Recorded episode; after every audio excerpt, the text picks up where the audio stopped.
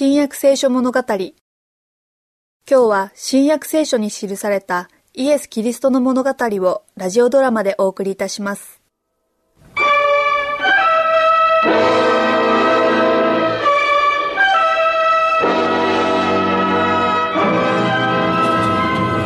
を言うんですか？ナザレのイエス様、またきっと素晴らしいお話をしてくれるに違い。私はラビの学校で教えを受けた律法学者ですが、あなたのお話がわからないのです。先生、何をしたら永遠の生命が受けられましょうか？律法には何と書いてあるか、あなたはどう読むか。心を尽くし、精神を尽くし、力を尽くし、思いを尽くして主なるあなたの神を愛せよ。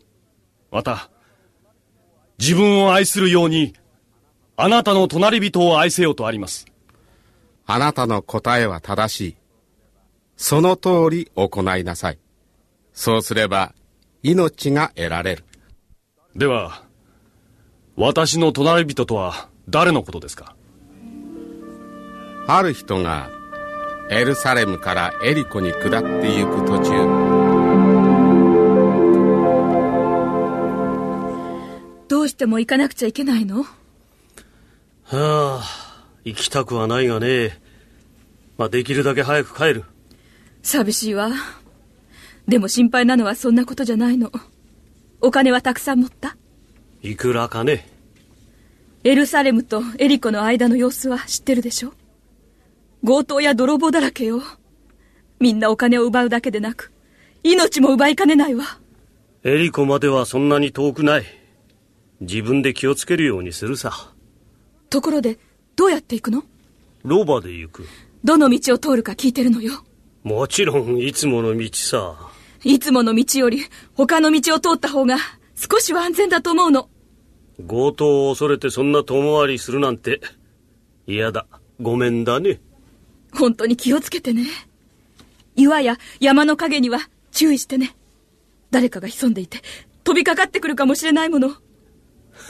心配しすぎだよ、お前は。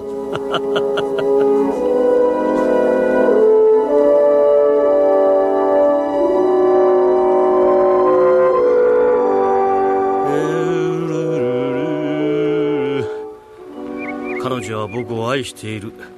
でも心配しすぎだな。ルルルル。道の端に大きな石があるぞ。誰もいないな。誰もこんな真っ昼間に私を襲うはずがないさ。こんにちは、旅のお方。うん。ロバから降りな。どこからいらっしゃったのですか？さっさとロバから降りな。早くしねえか。何の用ですか？降りろ。宝石とか金とか何か金目のものを持ってるか？貨幣を少し。そいつをよこしな。早くこっちへ来て俺の前に立ちな。あっちを向いて。あっお前はまだ死んじゃいねえが、俺がその気になりゃそれまでだ。あっちを向きな。あっちを向けって言ってるだろ。ああ、手伝ってやるぜ。ああ、どうだ。さて、お前は金目のものは何も持っていなかったな。全く期待外れだぜ。これでもくれい。ああ、まったく仕方がねえな。ロバがいたっけ。こりゃ楽に帰れるぞ。ほらほらほら、どうどうどうどう。こりゃ楽だ。ああ、まるで金持ちのようだ。ロバ、あ、ロバ、また強盗ができそうなところへ連れてってくれ。さあさあ、もっと早く歩け、このオスのろ。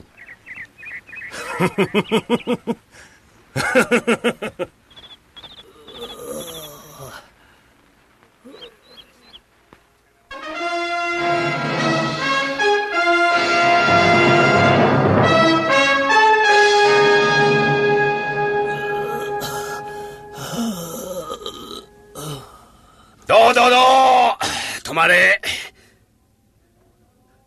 おお、この人は死んでいる。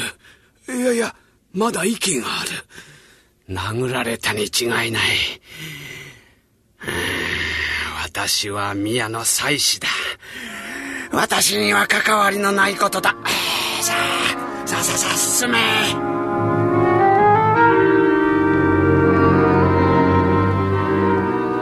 人が倒れています。強盗に襲われたようで死んでいるようです。いや、死んではいない。ご主人様、あなたはレビ人です。この男に触れると汚れます。だがこの男は助けを必要としている。水ぐらいならやれるだろう。ああ、この道を通らなきゃよかった。とにかく助けてやらねば。汚れることを覚悟してですか？はあ、向こうへ回ろう。この男を見なかったことにしよう。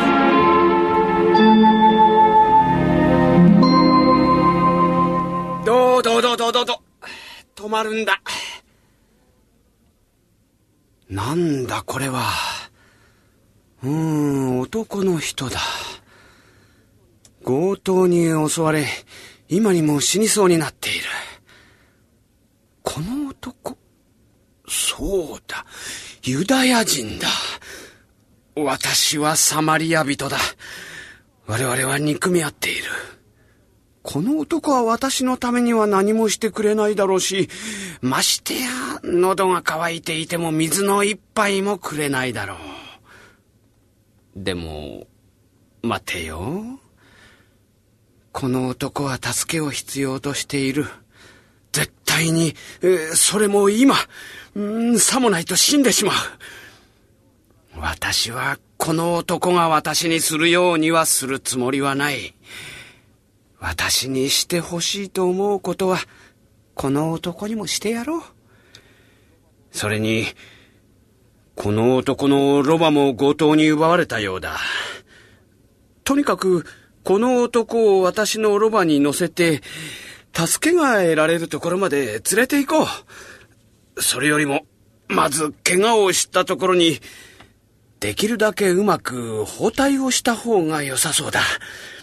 そうだ、オリーブ油とブドウ酒もあったっけ。うん、それにこの服が包帯の代わりになるぞ。